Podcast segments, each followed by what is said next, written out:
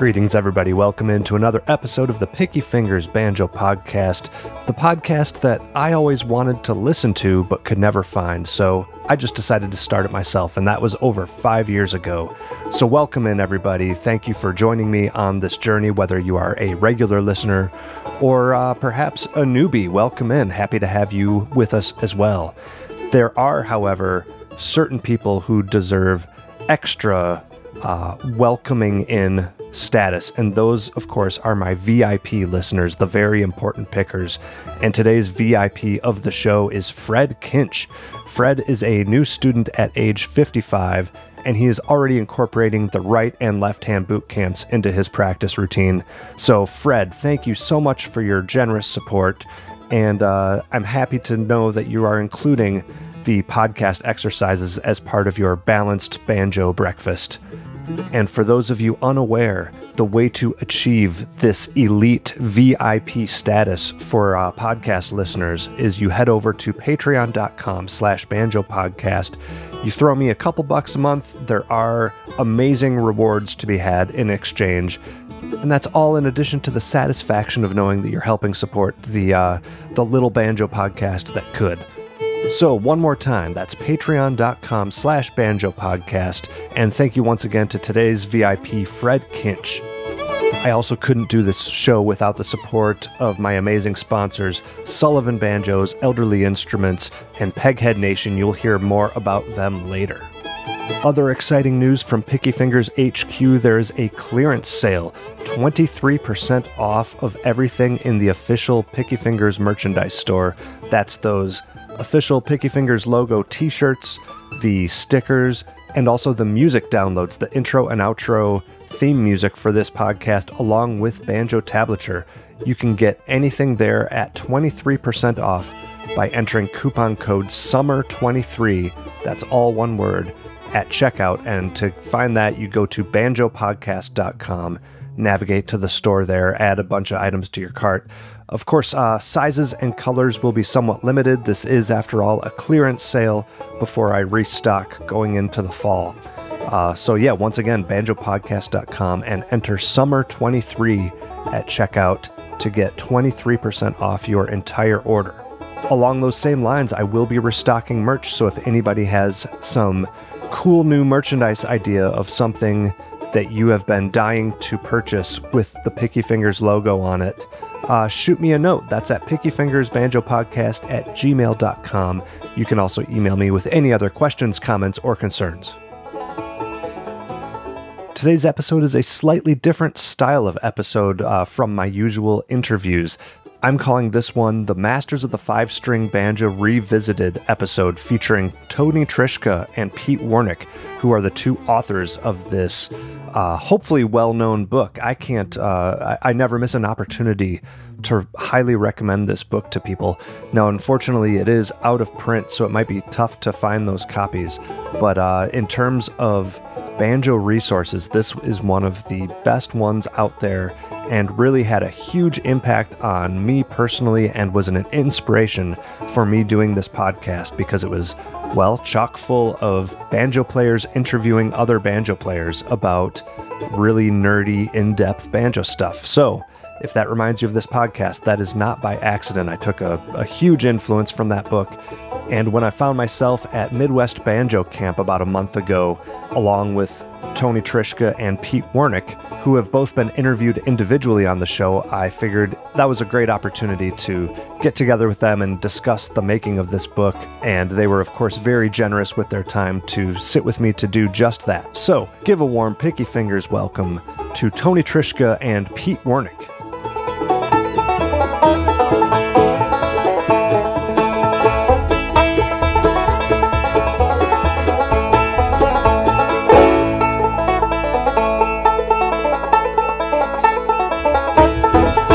Let's get started. It's a real pleasure running into you guys. I think I've probably told you both, maybe on separate occasions, but if you've forgotten, then let me express once more my gratitude that you put in so much work on this uh, book. It's definitely been an inspiration on what I'm doing with the podcast. I loved it from the moment I saw it, and I've read it cover to cover a few times. So it's uh, an honor to speak with you both about it. I don't think any treatise like this exists for maybe any other discipline that I know of. So that makes me curious. How is it that this exists for us lucky banjo players? I actually happen to have a letter that I proposed just such a thing to music sales where I had had a couple of successful books and Tony had, you know, he got started doing stuff for them too. Thanks and, to Pete. Yeah, I recommended him when they were after me to do yet another book and I thought, uh, I was doing so well with the first two and I was a big Tony Trischka fan, still am, and this was me doing good deeds for my buds uh, yeah. uh, to help them along in their early careers. And so I, um, they asked me to do melodic banjo, and I sent them to Tony, and he did a fine job, and so on. And then I thought there is a book I'd like to do. I'd like to interview all these guys, and I I wrote him a proposal, and uh, nothing happened, just nothing. And I didn't care. Uh, I wasn't that hot to do it, but I didn't care. But then Tony uh, you did some interviews in another book, in my banjo songbook, yeah, and, in in uh, the melodic banjo book too. Yeah, and and it, it, was wonderful to see him there. You get to hear what they say about it. It's not just a bunch of numbers on lines. Yeah, and uh, a lot of people think banjo players have no personality. Would you agree? I, I, agree. We have no personality. Is that what you're saying? I'm not yeah, sure. Well, you know, the people are onto it. Yeah. What What do the banjo players use for birth control? And it's their personality. Their personality yeah. well, when you watch us play, because you know Earl, as a young boy, he would, you know, when he first started playing with people, he was playing along by himself. He could play a tune as many times as he wanted. But when we started playing with people, you notice these guys looking real dour and just kind of and, and Earl was thinking, well, you should be smiling, you know, when you're playing. Uh-huh. And if you see him in you know videos with the Martha he's White shows, smile. He's always. always looking out at the camera with a little bit of a smile. So he had a personality. Don Reno would do the same thing. But oh, most Don of us, amazing. Yeah, I mean Ralph exuded smile. Okay, maybe not, but uh, I mean, it was one of my favorite bands. I remember players, seeing still. people walk in front of the stage of Newgrass Revival in front of Bela, and this won't work so good on radio, but they would hold up the corners of their mouths to say, like, come on, smile already. And he was concentrating. Come on, yeah, he's doing everything. That stuff isn't easy. He's being Bela Fleck. You can't. Right. Well, it's funny though. You see so Jens Kruger. I just saw him on TV, and he's like filled with joy as he's doing this most incredible, complicated stuff, and he's kind of laughing about it, and he doesn't miss a note. I mean, ugh. and and we admire that, you know. Yeah. Uh, seeing Johnny Baier last night really struck me as a throwback to that kind of showmanship. Like, yeah, I don't want to say hamming it up because it's it's not like it's not authentic. He's really right. enjoying himself. Yeah, but it's just a, a, that little extra awareness it. of that's called uh, selling presentation. Yeah. yeah. but that's yeah. what Earl did, and that's what you know. And there was a it was the show. It was an idea of the show. There's also three banjo players. When people talk about smiling banjo players, I can say there's three. Shall we name them? Alan one, Shelton's one of one them. One of them, and Roy Clark. Yeah, Roy Clark, who's not in the bluegrass world, but smiled like crazy on Hee Haw, and Little Roy. Yes, but I wasn't thinking of him. That makes four. Doug Dillard. Oh yeah, Doug Dillard was yeah. Huge right. grin, wouldn't stop grinning. Everybody else, too busy. I'm yeah. busy. Sorry. you yeah. Know? You know. Anyway, so um, we both got into the idea of doing interviews, and I had been a radio person. I had done mm-hmm. quite a few interviews, interviewed Don Reno, in fact, at the first Bluegrass Festival, and I enjoyed doing interviews. And um, there's a bit of a technique to it, as you're well aware, you know, especially for people who are not used to being, um, you know, verbal for audiences yeah. as much as just playing the music. And I found that if you just got relaxed with them a little bit and asked a few of the standard questions just to let them get started. And then you showed some specific interest in something that they did that not everybody knows about. Then now you get into their circle a little bit, and then you, you it's important to just let them talk and see if they'll get going. And mm-hmm. if they don't, you can still kick them along a little bit. So I got long conversations out of Ralph Stanley, uh, J.D. Crowe, who's more talkative than most pe- was more talkative than most people would have guessed, and um, we went from. I mean, we started. We got the agreement. Uh, should, uh, uh, should we say Jason's full name? He was the guy. It's in the book. Jason Oh, yeah, that's right. Yeah. Jason, Jason Schulman. Yeah. and he was good enough to say, "Yeah, let's try for this." And we were a little scared, both of us. I think you could remember this. That like this might get pretty long. You know, we're gonna, we wanted to interview like sixteen or eighteen players. Turned out to be eighteen, something like that. Anyway, and uh, I was just worried. I thought oh, they're going to edit it all over the place, and it Mhm. won't really be that good. And cutting to the chase, they didn't edit anything. We we put in like everything except the ho hum stuff, and there was a ton of it. The book is 430 pages. Yeah. So we got started on it, and right away you interviewed Don Reno, and then he died Got there just Wow. in time. Yeah. just in time. Incredible. And that way Didn't we got that. everybody who was really significant in the bluegrass banjo world, except Earl Scruggs. Now I was pretty friendly with Earl, and I said, uh, "We can't, you know, would you be interviewed?" He said, "No, I don't want to be interviewed." And I went, "We can't have a book like this without a big chapter on you." Mhm. And I proposed to him that I would write a whole big chapter, and I would let him see it and make any changes. He was very agreeable to that, and I came to realize that he was not very pleased with the way he could talk about the banjo. Mhm. In private, he had a lot to say about musicianship and whatnot, and we'd have wonderful conversations like that. But he was just not the kind of guy who wanted to get quoted much. And he, I remember reading about how when he was starting to play, all the players in North Carolina were playing herky jerky. And he didn't want to play herky jerky. And I'm thinking, yeah, that wouldn't read so well. You know, I read it in, in an interview, but, and then I came to realize that that was the way he, he wanted it. But he was, he had been writing, they were ghost written articles in um, Pickin' Magazine that I'm sure we're done with his cooperation, but, and he had a lot to say in these Pickin' Magazine articles. And you just, you know, when you have such a central figure like that, you, you- You have to make it work somehow. and Yeah. I was so I was very heartened that he let me write this chapter, and then he okayed the chapter with a couple of small things that might make interesting conversation later. And the the we want to include a lot of tablature, but we couldn't get permission to almost anything because it's owned by the rival publisher, Peer International. But we were able to get Foggy Mountain Special, which was great, except. You remember? No. He didn't want us to use it. okay. He let Well, it be right. Known that he didn't want right. Foggy Mountain Special in there. So there are tabs of that tune, which is one of his most brilliant tunes, but they're not authorized by him in any way, and um, whatever for whatever that's worth. But we we had to sit there and figure out who to put in the book, and that was a ordeal. Well, yeah, we- we, we will definitely get to that. I know that was probably the most uh, contentious aspect uh, of this from from having talked to both of you about it. Um, but to, to Not back up a between us, right? we had no just the- words about that. Well, that I remember anyway.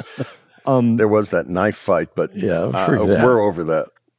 so to so to back up, you conceived it as interviews. It of course ended up being. You already said there's tablature, but there's a lot more than just the interviews.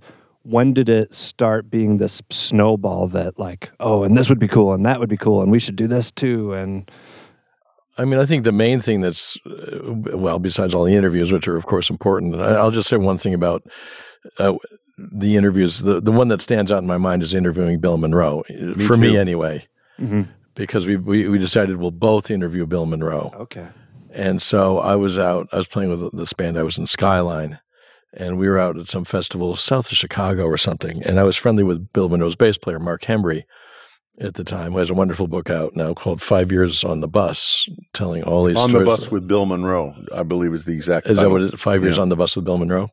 Anyway, so I went to went up to Mark and said, is "Would this be a good time to interview Bill?" And he said, "Yeah, well, why don't you go on and try it? Try now." So I get on the bus, and there are the four Coon Creek girls, new Coon Creek girls, on either side of Bill, and he's just as happy as a pig, and you know, oh no, and there are these three pies stacked up in boxes on the on the table in front of him.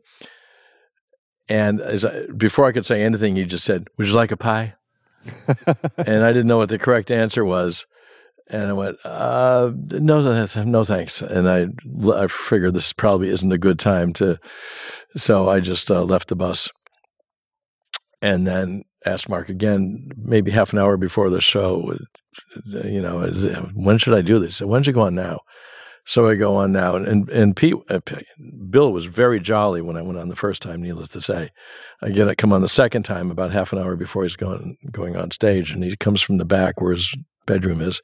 He has his big bed back there, and he's you know, fixing his tie. And uh, I said, Bill, is this a good time for me to do an interview? And said, That'd be fine. And then I sit down with him, and then uh, I say, "So, Bill, um, what what part would you say the banjos had in your music?" And he said, "It had its place." this dead airspace here is what happened, and you know, he looked out into infinity to some spot out, you know, in the cosmos, and went, okay, now what about you know when Earl Scruggs joined the band? That really helped your music, didn't it? In some ways, and he said, "I taught him the blues." Tony is now looking out to the infinity space yeah, for those of you not watching space TV. It was it was a really something to that effect. I mean, if you have the book, you can look at it. It may not have been exactly that, but it was pretty close to that kind mm-hmm. of a thing. It was a really awkward, awkward conversation. Maybe I should have taken a tip from you, Pete, because you. I'd done many interviews at that point, but this was the toughest one I ever had to do. I I had a number of times where I interviewed Bill, and he was a tough cookie at times. Mm-hmm. In fact, I have a horrible tape recording of myself trying to, to get him to talk in an interview on the phone, which I found out later was a no no, but I didn't know. I, I was in New York and he was in Nashville. After about eight tries, he comes to the phone. And I say, you know, uh, I'm writing a book about bluegrass singing. And of course, I have to interview you. You're the father of bluegrass and all that. And so I said, Well, what is special about bluegrass singing? And, uh, and then we have about eight seconds of silence. And he says, How much do you know about bluegrass? And by this time, I'm blubbering because I am more uncomfortable than you can imagine. Yeah. And I said, well, I just really want an interview. And then he, he says, well, I'm kind of busy right now. Why don't you call me tomorrow night? I said, oh, okay. What time? He says, three o'clock. And I go three o'clock at night, uh, and he's he's already hung up. I had already interviewed him for a whole hour with uh, the 1966 version of the band when I had a radio show in New York City, and David mm-hmm. Grisman arranged for a, uh, us to do a full hour up at Ralph Rinzler's apartment. And I still have a, a fantastic tape of this hour long program. And I interviewed Bill, and one of the things I did was say, well, you know, when you started bluegrass in 1945, and right away said, no, that's when Lester and Earl were in my band, but bluegrass started in 1939. We added the banjo. He might not have even mentioned Scruggs, which was another little feature of the way he talked about the banjo in general. And uh, and he told what was good about they don't need no hot guitar, don't need no dobro, various things that later became standard in bluegrass. But otherwise, he was nice. He had actually called me up once when I was on the air, which amazed me that he would call me up. Yeah. But I had just plugged a bunch of his shows, and he was at Tex Logan's house, and he called me up. But then I interviewed him other times when he had the time, and he was completely nice. He would call me Pete in the interview, which is the only time he ever used my name ever. and, and, and I interviewed him several times. I have hours of interviews with him. But the one that I remember the most really is the one I did on the banjo. Uh, and I don't even remember where that one was, but it was a long interview and um, he was with it okay. And then I realized what I could and couldn't ask him. And he, one of the, I mean, there's so much I could say about it, but some of the most interesting things was that he refused to acknowledge Earl Scruggs. He called the style of banjo Snuffy Jenkins style. Uh-huh. And then he talked about now, then people came along like Brad Keith that could really play the melody, and he was very happy about that. And he talked nicely about Bill Keith. And at one point, when Scruggs came up in the conversation, he says, There's no telling how much good Molly and Tenbrook's done for Earl Scruggs, meaning he gave him the material that he could use his style on. Right. And if it wasn't for that, Earl Scruggs, yeah. he said, he would have just had to go back to the to the farm in North Carolina, but I gave him something to do and worked out good for him. And that's about as much as he wanted to say until very late in the interview. He said, Earl at the time was home all the time because he had a bad back and he couldn't go on the road. He says, It's too bad that Earl doesn't go out more. He says, You know, Earl done good for Molly and Ten Brooks too.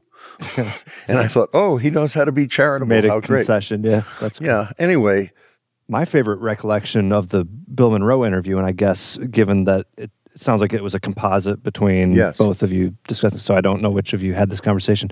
There was something about he wants to play fiddle tunes the way the guy that wrote it oh yeah, I- that was my interview. be. And I like and you- telling that story. He said, uh, "I." He says, "Yeah, the banjo player needs to play the tune the way it was wrote." Yeah. And I thought, well, how do you know, um, like, who wrote Katie Hill? And I thought that was an ancient tune. He says, no, that would be Clayton McMichen and people like that. And I said, so I went back. I said, how about Arkansas Traveler? How do you know how that guy played it when he made it up? He said, if anybody in the world could hear me playing Arkansas Traveler, they'd know I was playing it right. Yeah. and and I just thought, round wow, and round it's go. amazing Yeah. to be so confident. Yeah. What a thing, you know. And Butch Robins, in his book, which is a fascinating book, oh yeah, um, said, if Bill didn't like the way the sun came up that morning, he'd tell you how the sun should have come up. So that was just interesting to hear the guy that basically enabled bluegrass banjo to hit, hit the scene. Because if he hadn't hired Earl, well, he would have ended up with Don Reno. Everybody kind of knows that story that he had asked Don Reno, who went into the service instead. And then Reno ended up playing later with uh, with Monroe, but he never recorded much with him. And um, Well, But he he- never officially recorded with them. That's right. He's not on any official on any release official- by yeah. Dec- uh, by Columbia Records or whatever they were on. But if you go to YouTube and put in Don Reno and Bill Monroe, there's like an hour's worth of transcripts from the Opry. of- really? yeah, yeah. Oh, that's interesting. Just like all the didn't know- stuff with Flatt and Scruggs, but there's also Reno stuff. I didn't realize. Where he does White House Blues, and he used to tell me this that sometimes he'd take a solo on a tune, and the entire solo would just be forward rolls, nothing but forward rolls. And he does one of the solos on White House Blues like that.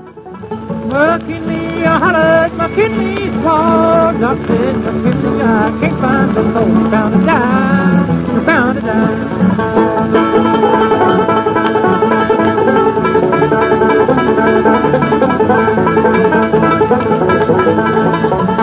Doc told horse to down his. He said to the horse, you got to from the train. To Washington.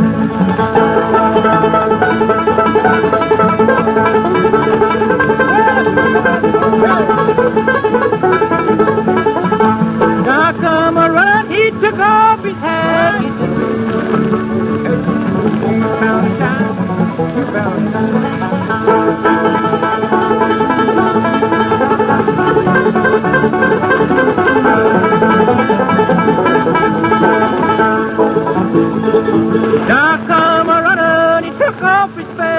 This would have been 40, 48 or 49, 48, right? yeah. Before. when when we were kind of young. Uh, yeah, I was alive in 49. Oh. Well- anyway, Anyway, so luckily, you know, Tony interviewed um, Don Reno, and that was great because Don's a friendly guy, and uh, and you know he he was very agreeable, and I was glad that all of these people realized it was worth spending the time with an us. opportunity. yeah. nobody gave us uh, like a one word answer kind of interview, although it felt like it was going to be like that with Ralph Stanley. But he he opened up. But a lot of these guys really didn't have a whole lot to say verbally about it. They would just soon you listen to the music, and that's that's the message. Is just listen, you know. And Ralph was as about uh, really as much interested in his singing and the band singing as he was with his own banjo playing. And he was in the shadow of Earl Scruggs at the time, but he worshiped Earl and he was fabulous. And if you listen to some of the stuff he was doing in the 70s with some of his great bands then, he was on fire, that guy. Mm. And by that time, Earl had kind of slowed down and he wasn't as, as brilliant as he had previously been. But Ralph was playing really fast and just fabulous. And he had this incredible band. And anyway, but what happened was that as we were on the telephone, little Ralph too would come on the phone. He was six years old at the time. He's like in his 40s now, I guess. And he was just being a wise ass little kid. Mhm. and Ralph kept telling him to get off the phone. so this is that was entertaining. Um, and I don't know. Do you have any other highlights of uh, the interviews you did? Snuffy Jenkins. I- Yeah, I you liked that a did that. lot. Um, Yeah, that's amazing that you were. Yeah, I, I, I able to interviewed him obtain for the uh, my banjo songbook before that, but I interviewed him again for this. And uh, I was invited to uh, play with a group called the Violent Femmes, who are not violent and they're guys. but uh, I got friendly with them, and I was on one of their songs on one of their records called the Country Death Song. But that's another story. and so they had like a very punk, you know, kind of crowd that they played for with ta- tattoos. Well, everyone has tattoos these days, but back then fewer, and uh, mohawk haircuts and piercings, and you know this whole thing. And uh, me and my friend Barry Mitterhoff were going to sit in with them, and I think we were supposed to start at midnight or something like that. And the sound check was seven o'clock. So we do the sound check, and then Barry and I decided, well, what are we going to do? Let's let's see a movie. So we opened up the New York Post, which is even better than the New York Times. Well, maybe not, but anyway, you open it up, and we're looking through the movies, and then suddenly there's a picture of Snuffy Jenkins and Pappy Sherrill, who was his In musical the New partner. York Times. Oh no, in the New York in the New York Post. Post, and it was an ad, it just happened to be there. They were playing that night at eight o'clock, and by this time, it, I think it was eight o'clock already. And we got it, and it's downtown on White Street in Manhattan, wherever that is. And there was no GPS in these days, so we hailed a cab. Uh, we got to get to White Street. I don't know where it is, and they drove off. We literally found six cabs.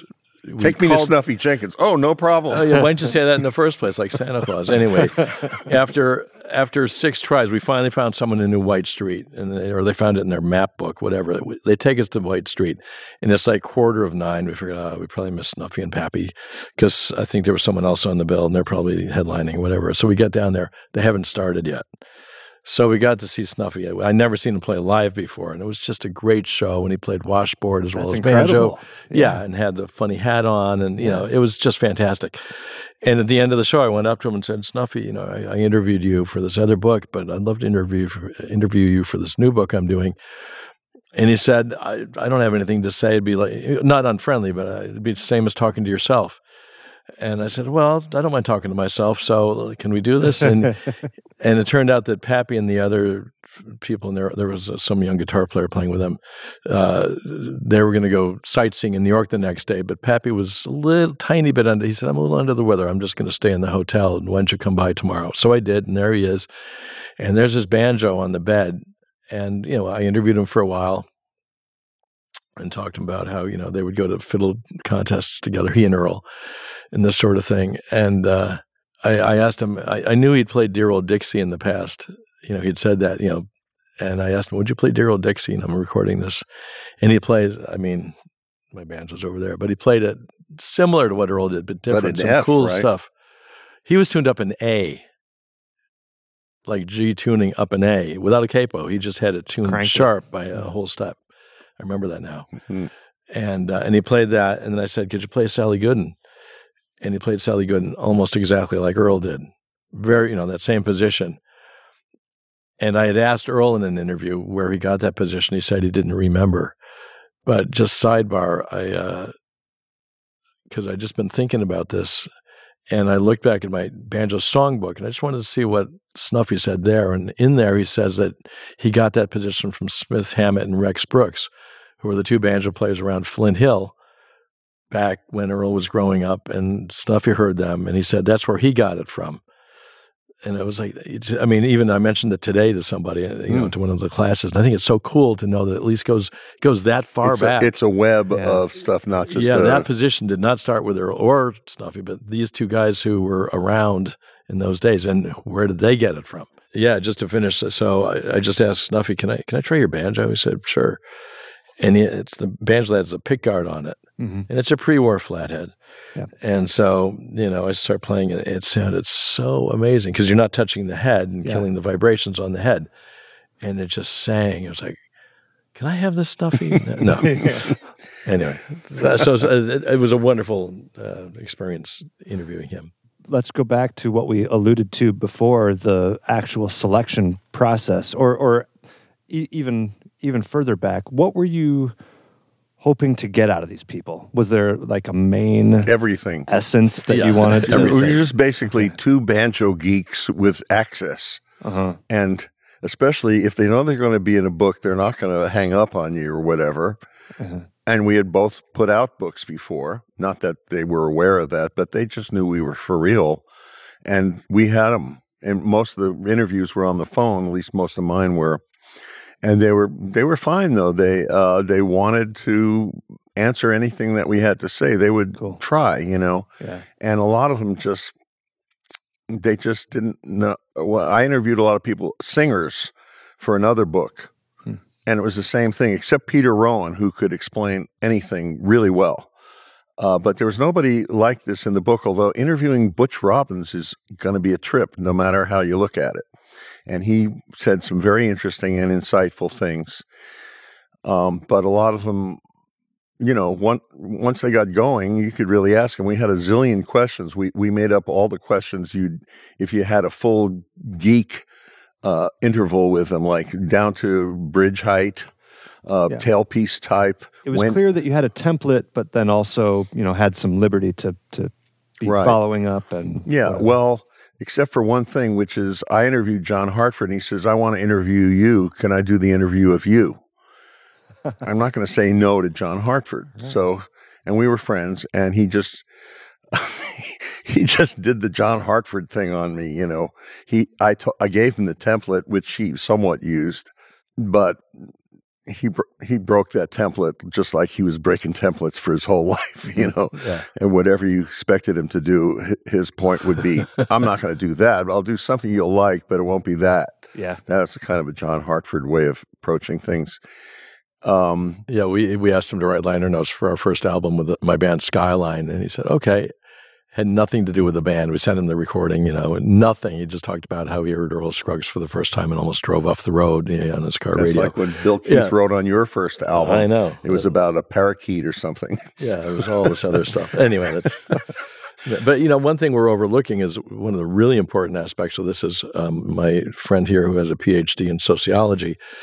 There at the beginning of the book, there's all this. There's there's this chart, I guess you'd call it, whatever, of all the people Everything. that didn't make it into the as as main interviewees, uh, but all their information about the string Yeah. height. And at this point, we're talking bridge- about dozens and dozens Yeah, more. I could, I could tell the story of that, which was both of us were on the road with our bands at the time, and we were running into each other and as well as staying in touch. And we'd say, you know, how are we going to possibly leave out, you name it?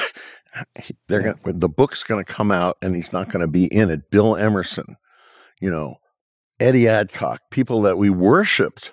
And they weren't going to be in the book because they weren't the originators and all this yeah, for every one person you want to include, there's 10 more who and it was hard. And we were yeah. seeing these people on the road, so I'd feel guilty in anticipation of when they'd see the book that they weren't asked to be in. But I think part of it was, and uh, speaking about the selection process, we were picking people who were on the scene at that time. This is Right. a snapshot of who was around and, and Mid-eighties. out there doing it in 1988 or whatever. Eighty-five is when we did most of the work on the book. Okay, was right that around then. yeah, Right, you were you made Hill Country right in the middle of that. somewhere in there. But yeah, but and so Bill Emerson was in the Country Current Navy band, so he wasn't really on at festivals. Eddie Adcock was kind of off the scene. He Pat was, he was playing with David Allan Coe on a some kind of a gizmo that was sort of like a banjo, and he wasn't playing bluegrass. Hadn't been in bluegrass for years, so Yeah, and Pat Cloud, who was just kind of obscure jazz player who wasn't on the scene, but he put an album out. Right he's a jazz player right at this time, so he's in there. And the awkward thing is that we're in there. We're on our own book, which we discussed, and you thought we should be in there because we were very on the scene, and yet. But Yeah, what about all these little- other people? So, but you know, and then Speaking of of, course, banjo, let's talk about me. yeah, exactly. And so then shortly thereafter, you know, once it comes out, then Bill Emerson's back on the scene and Eddie Adcock's back on the scene and on and on, you know. So it's a very it's a snapshot of that And time. Larry McNeely's in there Larry- too. Yeah, Larry, who yeah. was not and then he went playing harmonica with and Yeah, writing he- science fiction, you know, he He played was, harmonica he Roy was the studio banjo player at the time, the guy. Right. Uh, uh, Bobby Thompson. Uh, why didn't we have him as one of the main guys? There must have been a reason. Because he was totally off the scene. by know. by that time, yeah, he had done so MS much. also at that point. Yeah, also he already was- had MS. So Yeah. that was part of deciding the Big 18. Did you have any disagreements about who the Big 18 should be? Not that I think remember. I sort of resisted having us in there, but Yeah, I remember we had that conversation, and I'm thinking, yeah, well, people will raise their eyebrows, but that's not going to keep you out of the book, as far as I'm concerned. or you. So anyway, Well, we, we just- went with that. I knew you deserved to be in the book, and we had reason to be interested in banjo educators. For instance, later we included Murphy Henry, who was not known as a picker, but was an important teacher, you know, and um, a guy from Europe that I thought was going to become a very big hotshot, Philippe Bourgeois. Who has a recording of dueling banjos where he's dressed in, I believe, a clown suit that comes out of Europe, and it has like a half a million hits the last time I saw it. Yeah. But and he was a brilliant player. Reminded me a lot of Alan Munde, and I'd met him in Europe a few years before, so he went in the book. And then little Jimmy Henley is in the book because he was on TV with Roy Clark a lot. And uh, here's a guy who wasn't in the book, Sammy Shelor. Mhm. But I did invite him to be part of these extra this extra group, and he just never answered. He was more of a hippie back then, and he wasn't too, shall we say, you know, on top of the business end.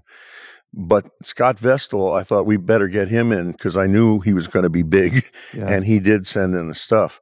So basically, I decided to get busy about this. T- Tony was doing the bulk of the tablatures. In fact, I didn't think I did any of them, but Tony likes doing trans- transcriptions and he's good at it. So he was doing that. And then we had some of the players sent in transcriptions that because they had them.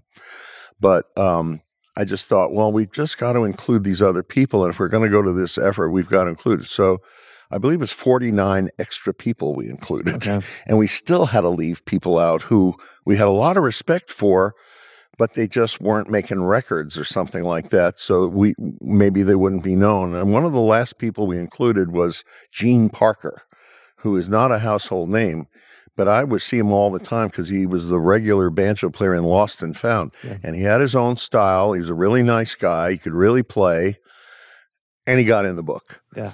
And what I did was I made up a two sided piece of paper questionnaire because that was one of my specialties as a sociologist. I know how to ask questions that would get good answers. And we went through the whole bridge height tail piece. Yeah. Uh, how many lessons did you take?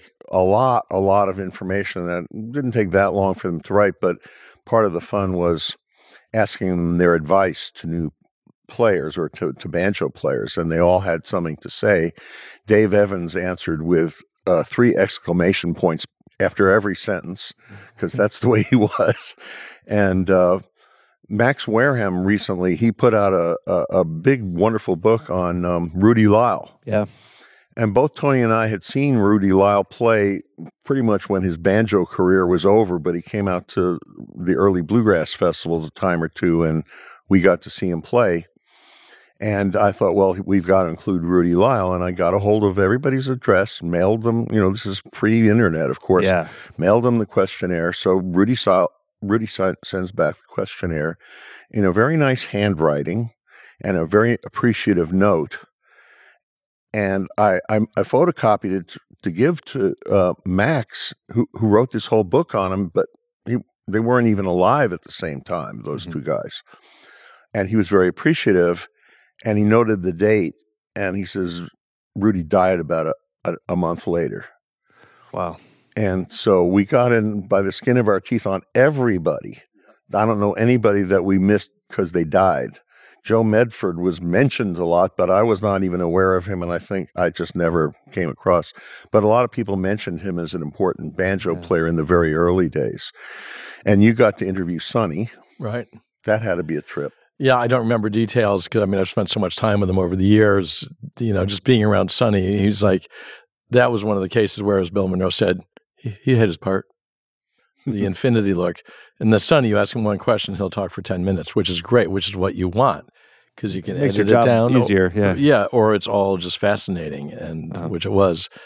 He didn't. Uh, well, no, never mind. I shouldn't tell it. Yeah, can I tell the story? You can tell it, and, and Keith will edit it out Yeah. if we were going to get in trouble. It's not, it's not, it's it not in the book, but it's such. Should I tell? It's, it's off topic, but it's a it's a great Yeah. Sonny story.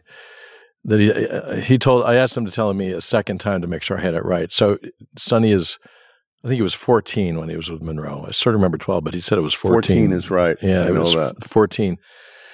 and um, he just got the job with Monroe, and they're- they leave Nashville. It's Jimmy Martin and Sonny, and uh, I guess a bass player or something. And they're oh, no, no, I'm wrong. It's um, Charlie Cline on fiddle, and they're heading up in the in the bluegrass vehicle, whatever what kind of car it was, and they're going along and they're playing in North Carolina, and uh, probably Charlie Cline's driving or something, and then Monroe says a little ways along the way, "Okay, now I want Sonny to drive."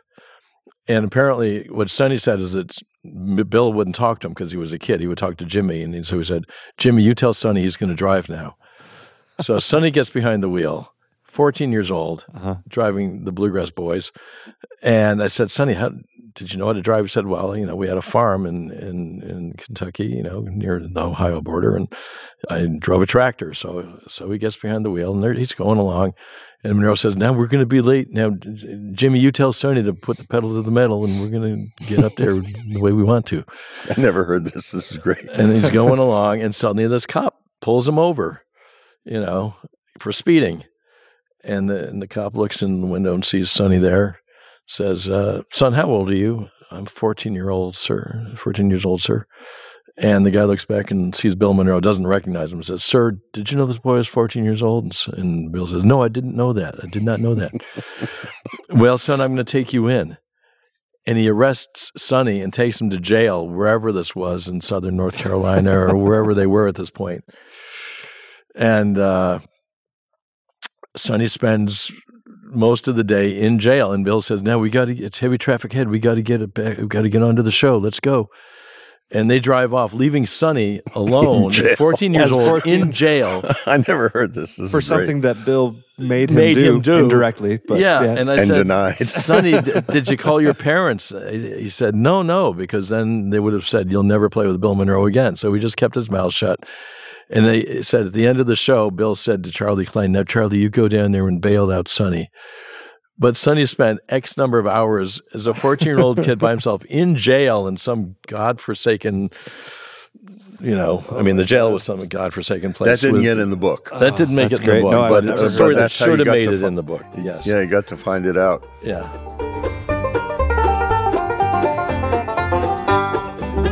Hey folks, Keith here, just taking a quick break from the episode, but I'll be right back with the rest of it. I did just want to mention that if you are looking to have your dream banjo built, or if you just need some of the top quality components to add to a project or an existing banjo, I couldn't recommend anyone more than Sullivan Banjos. Sullivan has been one of the top names in the banjo industry for decades, and Eric Sullivan down in Alabama brings all that experience and adds his personal, customized touch to make sure that you are getting the banjo of your dreams. Whether you are looking for a tried and true traditional design, or if you want to get a bit more uh, imaginative, chances are if you can dream it, Eric can build it. I know that's true because I've been playing my own Sullivan custom banjo since 2004. So give Eric Sullivan at Sullivan Banjos a call at 502 365 5022. Visit them on the web at sullivanbanjo.com or email at sullivanbanjo at gmail.com. Now, once you have that Sullivan banjo in your hands, the best way to learn it that I recommend is with Peghead Nation's online streaming video courses. You can learn bluegrass, old time, and many other styles from some of the most talented players and instructors in all of roots music. Check out some of these banjo classes that they offer. Beginning banjo with Bill Evans, bluegrass banjo with Bill Evans, clawhammer banjo with Evie Ladin, Wade Ward style banjo with Bruce Molsky, the banjo according to Danny Barnes, and contemporary bluegrass banjo with Wes Corbett. All of these courses are going to include high quality multi angle video lessons, downloadable notation and tablature, play along tracks, and plenty of songs to play along with.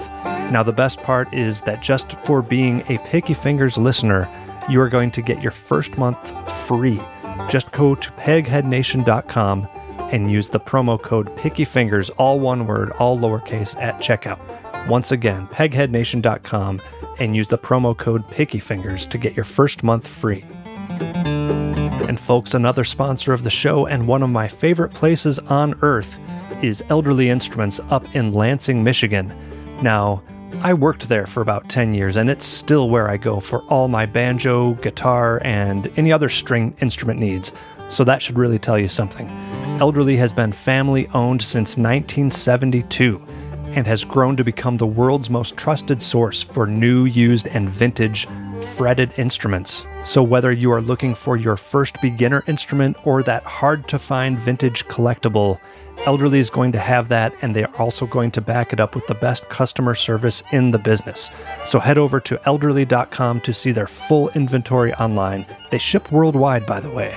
Or give them a call at 517 372 7880.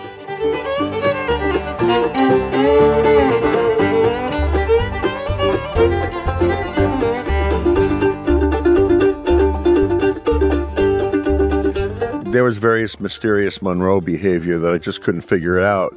And I, I, was friends with Nancy Talbot, who put on a lot of shows and festivals in the Northeast. And she was a pioneer with that. And people would stay at her house. They'd come up from the South and stay at her house. And she kind of caught on to a lot of the, the culture that most of us Yankee types are not really exposed to because that culture goes that's in the back room and they meet us in the front room, you know. And so she says, "Well, you just don't try to interview Bill Monroe on the phone. He he wants you to come to Nashville in person." And it's like a respect interv- thing, or is that? Let's not even try to interpret it. She just said it was the rule, and you, we could interpret it as we want. And respect is something, but whatever for whatever reason you just go. And the other interviews that I got with him I was there in person and I had we had plenty of time you know uh, which which really helped. And uh, in fact when there was going to be a movie about Bill Monroe's life called Can't You Hear Me Calling? And it was going to have Jake Gyllenhaal in it and uh, they hired Ronnie McCoury right away to create all the music. So he got all these great players in the studio mm-hmm. And um, Michael Daves was in that too. Who? Michael Michael, Michael Daves. Daves. Yeah. Well, so I said, I have all these interviews with Monroe. You want them? He says, Oh yeah. Yeah. So I sent him about three hours worth of inter- conversations with me and Monroe, and Ronnie said, I can't believe you asked him all those questions. And he really answered them, you know, because I was asking him about his cattle and what happened in Japan when he went to Japan. He said, Well, they treated me as, as though I was as important as the president of the United States. And of course, if I could do a Monroe imitation, that would be all the better, but uh-huh. I can't. But, um, and so we're, we're, we're still hero worshippers, you know, whether it's Sonny or J.D. Crowe or John Hartford, or any of these and then they'll take the time to have a full conversation and let us fully geek out on them in every imaginable way. Tony wanted the question, what is the future of the banjo, which we are now living in, because it's 40 years later almost. And uh, it was a sensational thrill to do this. And then let's move on to the next chapters. We had to transcribe all the stupid interviews, which takes forever. Yeah. And then there was the tablature and the photos. And we wanted to have pictures of the right hands and the way they wear their picks. Everything we could think of, full geekery, n- nothing, no stone unturned. Yeah, that's a comprehensive. And that book. took a lot of follow up because we had to find the photographers who'd go meet up with Allen Shelton or somebody and say, I'm taking pictures of you and you got to hold your hand like this because I have a diagram that was presented to me, and we want you to hold your hand like this so that you can see all this stuff. So there's a huge amount of detail work. I was on the road a lot with Hot Rize, and this is the year 1985, and yours truly had purchased a new thing called a computer in 1984, and it was one of these computers that had two drives in it, but you had to put them in. They were floppy disks, each one holding 20K. And it was a 16 pound thing that I could carry on the Hot Rize bus and could be plugged in, but they had to turn on the generator of the bus. So I had AC power. And I sat there for hours after hours with my little tape recorder and my my new computer, my 16 pound computer, and I'm typing, processing. typing, typing, typing. And there's photos of me just typing away, transcribing all these interviews. And meanwhile, Tony is tabbing his head off. Transcribing. And uh, then you know, there's the whole business of well, who's going to photograph uh, whoever, you know, and it all got done. It was just laborious. It it got very laborious after all this fascinating geekery. Now we have to mm. get turn serious it, and turn it in and have it look like something. And Yeah. I, in my memory, it took us three years, not full time, obviously, because we're on the road, but it was a three year process. Chipping away at it. Yeah. And then I remember some years later, people maybe I don't know if music sales asked us, but people were talking about well, there should be a new book out of like this. But like with all the people that are, you know, Bill Emerson's now on the scene, Eddie Tony Adcock's on the scene, Furtado for that Tony matter. Furtado, and of course, you know, later is Noam Pikelny, whatever. But uh, you know, all these great ple- people didn't make it into our book, and I think these two people, two or three people, said, "Oh, we'll do it." Oh, that was I, I'll name them, which is Ian Perry and Ned Luberecki. Right. Were they the ones that were going to do? They do got it? in touch with me, and I said, "More power And to more you. power Go to for you. it. Yeah, exactly. I'll help you." But then I told them the story. So some of the story, besides all the work, is that it took them seven years to sell out the first printing of 7,500 copies. So I'll I'll be frank and just say, my first book on music sales, or it was Oak Publications, sold over 200,000. So I said, "Oh, we'll probably sell 200,000 of this book because anybody who buys my instruction book is going to want this book Uh-huh. for sure."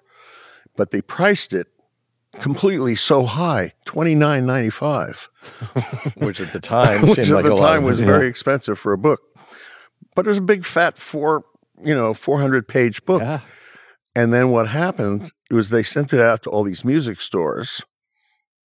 And then people go to the music store and say, Oh, what a great book, and read it at the music store and thumb it over Oh. until it wasn't buyable anymore. And then the And store then also not and buy they- it themselves. and they Yeah. wouldn't buy it themselves. They just say, "Well, I hope maybe somebody will give me this, or I'll whatever." And so the store wouldn't order anymore, and it took seven years for them to sell seventy five hundred copies, and then they informed me they weren't going to print it anymore. So that was a little disappointing Yeah. you know, this big fortune that I thought I was about to acquire just went went away, and then it stayed out of print. It was just out of print. Now, Except you could find it on eBay later on for like like two hundred and fifty dollars per. And I mentioned this to music sales and said, you know, you should just put it out again, but sell every one of them for two hundred and fifty dollars. and they said that sounds like a good idea. yeah. yeah. well, it kept going like that, and then there's, uh, you know, by this time, you know, into the '90s. Yeah, some yeah, in the late '90s. Now there's the internet and banjo discussion groups and whatnot, and Masters of the Five String comes up quite a bit because it's the authority on 70 banjo players and Bill Monroe's opinion of banjo players. There's nothing like it in, in the banjo world, even though we had both done pretty extensive books. And uh, it was kind of driving me nuts to think that there were all, you know, what few copies people wanted to get rid of were selling in the hundreds of dollars. And so I got in touch with John Lawless, who who had done uh, a number of tab books for me and other people, and he was a publisher. He had what was called AccuTab Publications, and I said, John, you you're the man to publish this book. And he wasn't exactly leaping up and down about that. So he put out the word that if he could get 500 people to agree to buy the book, he would he would reprint it if that was possible. And then uh, Dan Early was the guy at Music Sales, really nice guy. And I, I told him what was in the works. And he says, uh, Yeah, we have the plates that it's printed from. You can have them, he said. I assumed we were going to have to buy them, but he just wanted us to have them. He says, Do what you want with them. And so, hooray, we can. So I got in touch with John Lawless and I said, You don't, you know, we won't have to pay for that. But so he puts the book out, except now it's $60, which is, again, prohibitive. Except when we started advertising it, people were buying it, but not all that many. And I think he might have even printed it a second time. But he, we are now doing this in the month of June 2023, and the very last hard copy has recently been sold. So if there, if you see a hard copy, hold on to it because maybe it'll be worth gajillions of dollars. Except I, you know, but now all this information is more than 30 years old. It's from the 1980s. Some of it is closer to 40 years old. And most of the people that are really interesting to today's world of bluegrass are not in the book because they're too young, like Noel McElhenney. Yeah. We did get Béla in the book with a nice big fat interview, but uh, everybody else in the book is either dead or old at this point. Except for me and. Tony. No, you, Oh, we're only in our accepting 70s us. Oh, that's young. That's right. So that's we're right. not that old. But um, anyway, so John Lawless, thank goodness, still had. I forget whether it was the film or the files. Yeah, he has PDF files of the whole book, and he says, "I'll give them to you." So I have them now. So theoretically, we could make a 430 page download Yeah, digital version. in yeah. theory and that's that's where it lays right now and and like i said after telling the sad story to D- ned and uh, ian about what we did to create a fortune of 7500 you know the, the sales might have gone as high as 10000 total which is considered kind of fairly good but not especially good for any book but for the amount of work in it i, I believe we, it comes out to about a dollar an hour but um, I know, uh, speaking for myself, and I'm guessing for you too, Tony. I wouldn't. I, I wouldn't trade that time for anything, even No, though I no. hated uh, all that work sitting on the bus typing away and calling people to say when are you going to send the photos and all this stuff. And this is all pre-internet when you can't just put it in an email and just send it out to 30 people. It meant phone calls to each person, you, or you could write them a letter and You then know, good mailing the that. photo, right? So Looking back at the interviews, is the, are there topics that you think were missed opportunities in any way, or that you? I don't left? remember anything specifically. I mean, I honestly haven't leafed through that book in quite a while. I'm too busy doing other stuff. yeah, well, that's good. Yeah, but uh, I'm sure there were things in there I wish I'd asked. I mean, I, I interviewed Earl uh, a couple of times in his later years, and uh, I, why didn't I ask him that? You know, why didn't I ask him this? And you know, Yeah, there's certain things. I mean, there were things that I asked him over the phone. One thing was why I never asked him why'd you bring your thumb over to the second string for the, the second hammer on on Foggy Mountain Breakdown, and he said because it felt felt good. Uh, okay. Which I think means if you're going index middle index middle fast, it's hard to do that for most people. It's you know for me, it's there's something about that movement that's difficult. And then he said also because when you're picking with your index finger, it's closer to the bridge, the way his hand falls on the banjo, and the thumb's out ahead of it. So you have a sharper tone with the index and a more mellow tone Sure. with the thumb. Plus, it's a metal pick and a plastic thumb pick. And that tonal difference meant something to him. Wow. like, whoa. It, playing dun, dun, dun, dun, dun, dun, dun, dun, dun, dun, Yeah. that tempo. Yeah, one You're note aware of of the every. tonal. There's 11 notes a second when you're listening to her his recording of Foggy Mountain Breakdown. So he cares about one of them that takes an eleventh of a second, and it's bugging him. Yeah, and know? that means something to him. Like, God, this guy's even more of a genius than I realized. Holy Oh, yeah. cow. a lot more to it than just it felt good. Yeah. Once you once you dig into it. It's a tonal thing, yeah.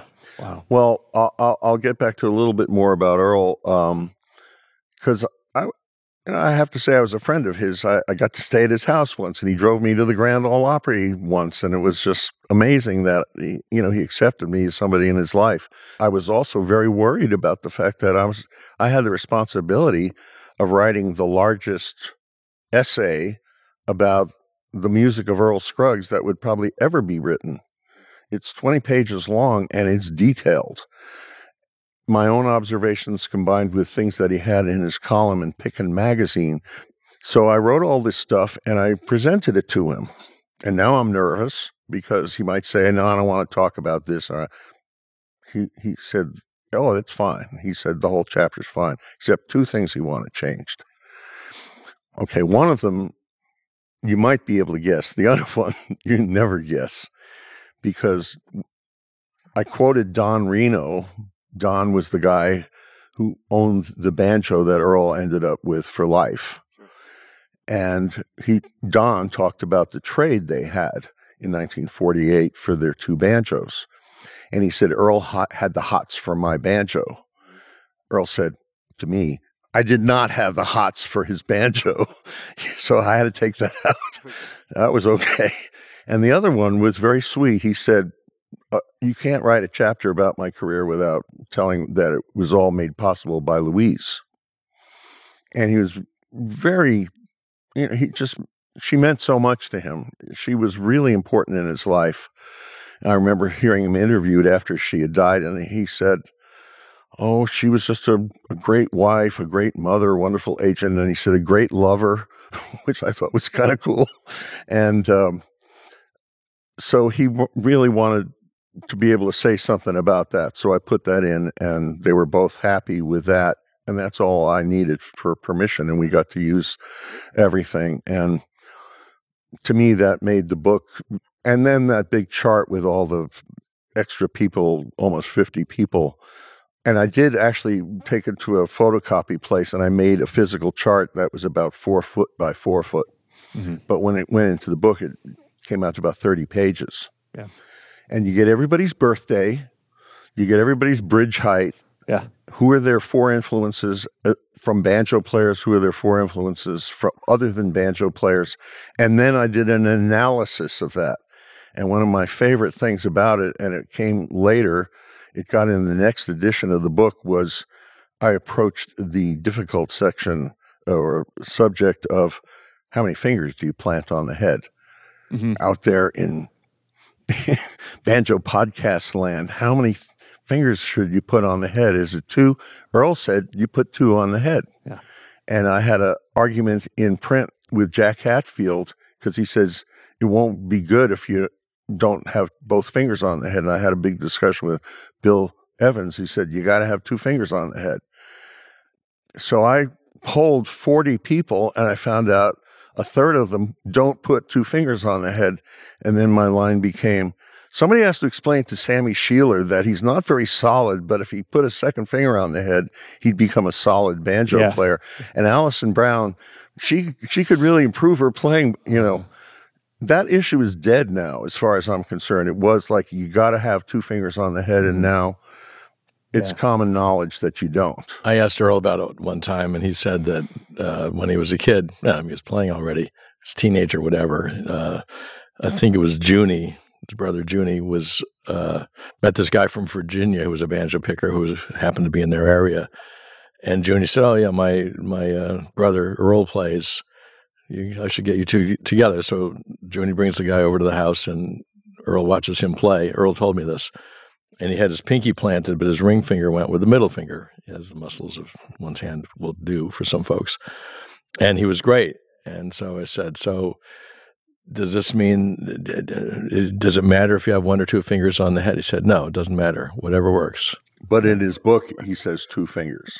Did he say that it's in his book. I'll Did just he leave it say at that? Did he say that. Uh, we don't know. I that. won't ever know that. Well, years later, he said it doesn't matter. So I'm going to stick so with. I'll tell that. Jack Hatfield that, and just I love Jack Hatfield. So, so there but we really go. had it out over that issue back and forth until Hub Nitchie said, "Take it outside, boys." you know. But the things that's that- just some of the th- so we end up remembering a lot of what was said, which makes us a better informed couple of banjo guys who, teach both of us teach and write books and things. And i'm glad to have that there. And i'm also glad that in some cases it gave a boost to the players who got in the book. There are still Mm-hmm. people like um, richard bailey who is very grateful that he got in the book. Mm-hmm. uh, and he deserved to be in the book but he was kind of unknown at the time. We just knew he was good. And so it was a pleasure to be able to help people in that way. But I still, I'd see Billy Ray Latham. He's not in the book. I hope he still likes me. He was very nice to me, thank goodness. Mm-hmm. But then an unnamed guy from California roasted me for not putting him in the book, and he wasn't even close. He had hardly ever made a record, but he thought he was important enough to be in the book. Um, it, it wasn't Peter Schwimmer, I should mention, who was good enough to be in the book, but he wasn't making records. And Peter never complained. But this other guy, who I shouldn't name, really, he wouldn't talk to me.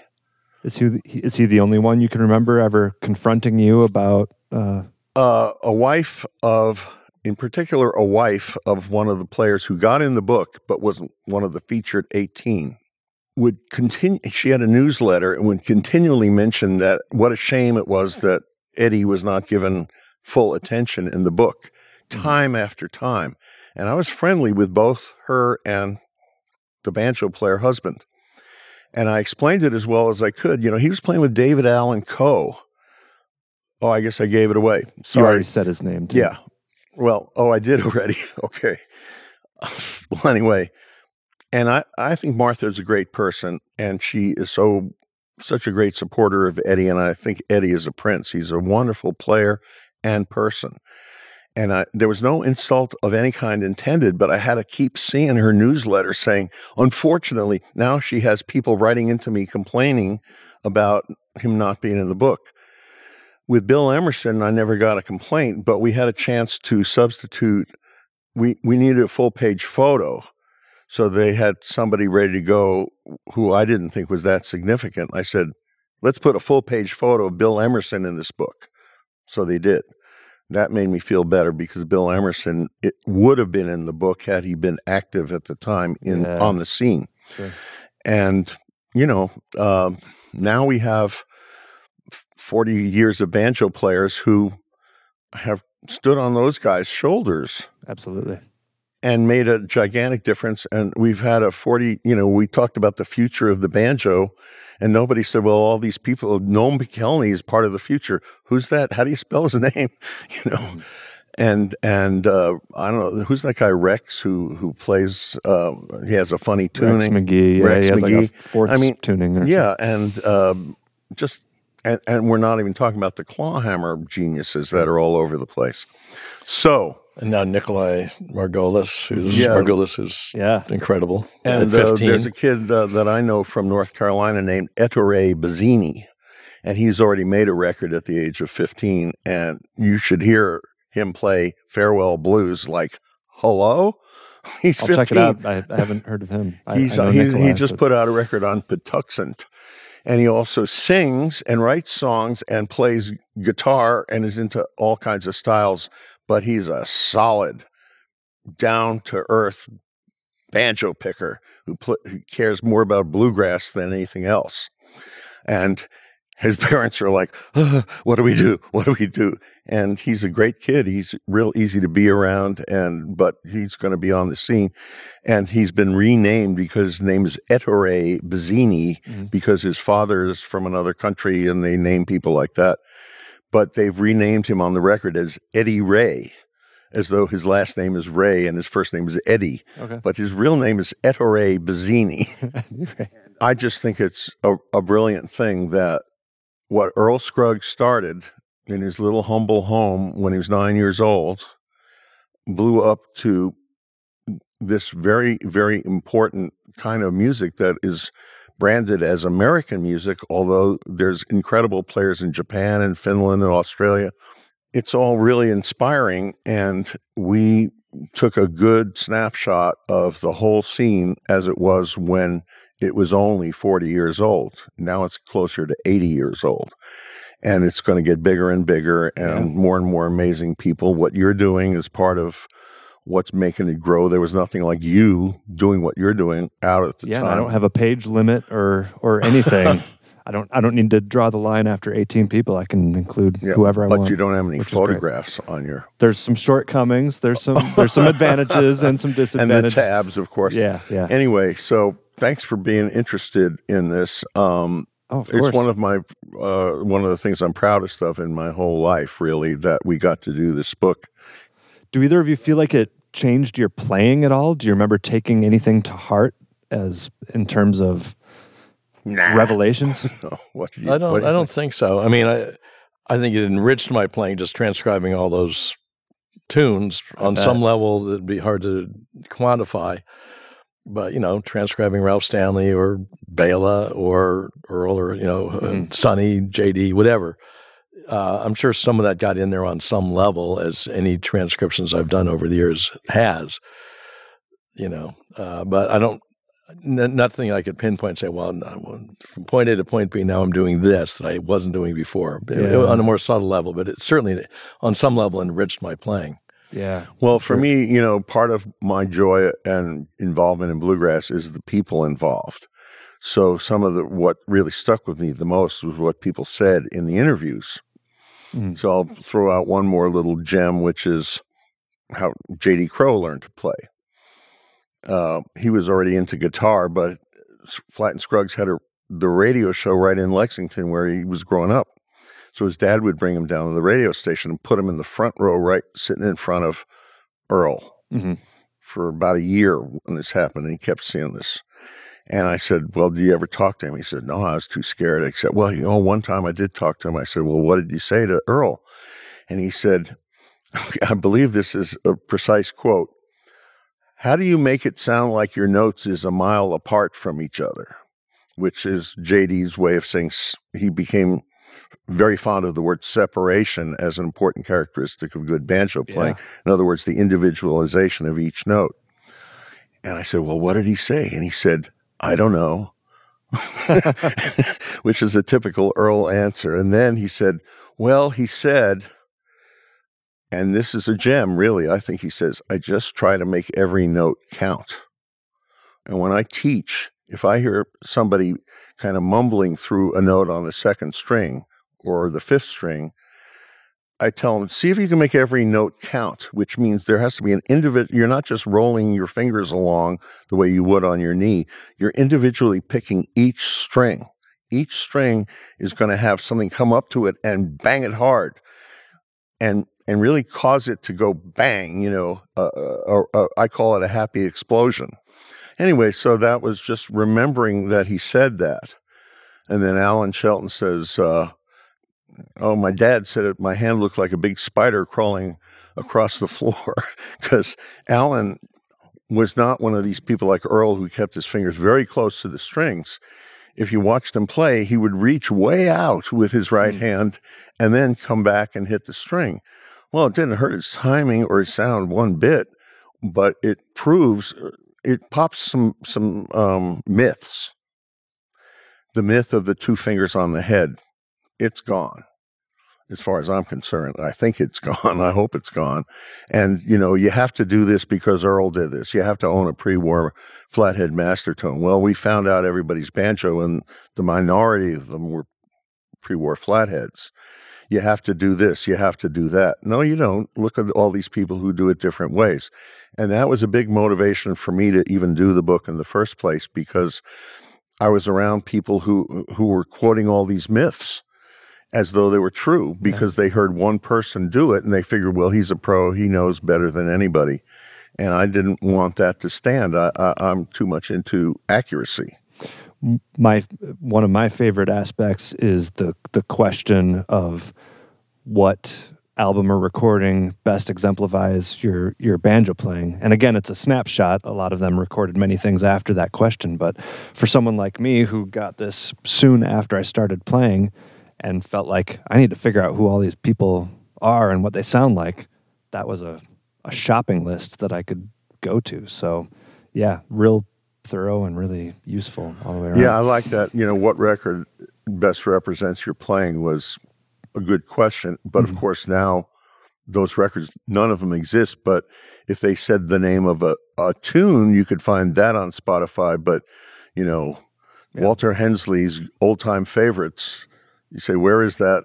It might be in a used record store, Yeah. but it won't be available on the internet.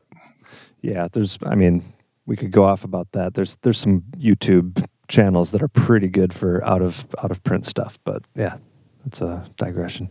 Well, I've I've taken enough of both your time. I can't thank you enough for, of course, for putting in all the work, however many years ago about the about the book. But of course, with he- me here uh, today too, it's been fun hearing the stories and everything. So.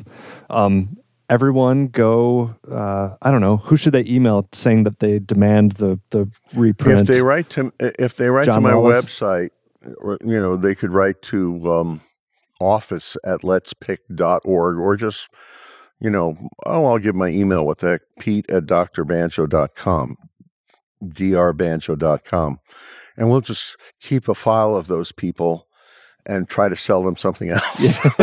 uh, but if the okay. book ever does become a download, we do that. But all right, thanks again, you guys. Thanks, Appreciate Keith. it. Enjoy the rest Appreciate of your weekend. Thank you so much. Thank you once again for tuning in to the Picky Fingers Banjo Podcast. Extra special thanks to listener Fred Kinch. He's today's VIP supporter of the show. Head over to patreon.com slash banjo podcast to support the show yourself and earn excellent prizes in exchange. Don't forget to take advantage of the clearance sale over at banjopodcast.com. You can get all of your items for 23% off. That's those Picky Fingers shirts, stickers, and music by entering Summer23 as a coupon code at checkout, and that is now through the end of August. As always, you can email the show at pickyfingersbanjopodcast at gmail.com. Thank you so much for tuning in. I'll see you all next time.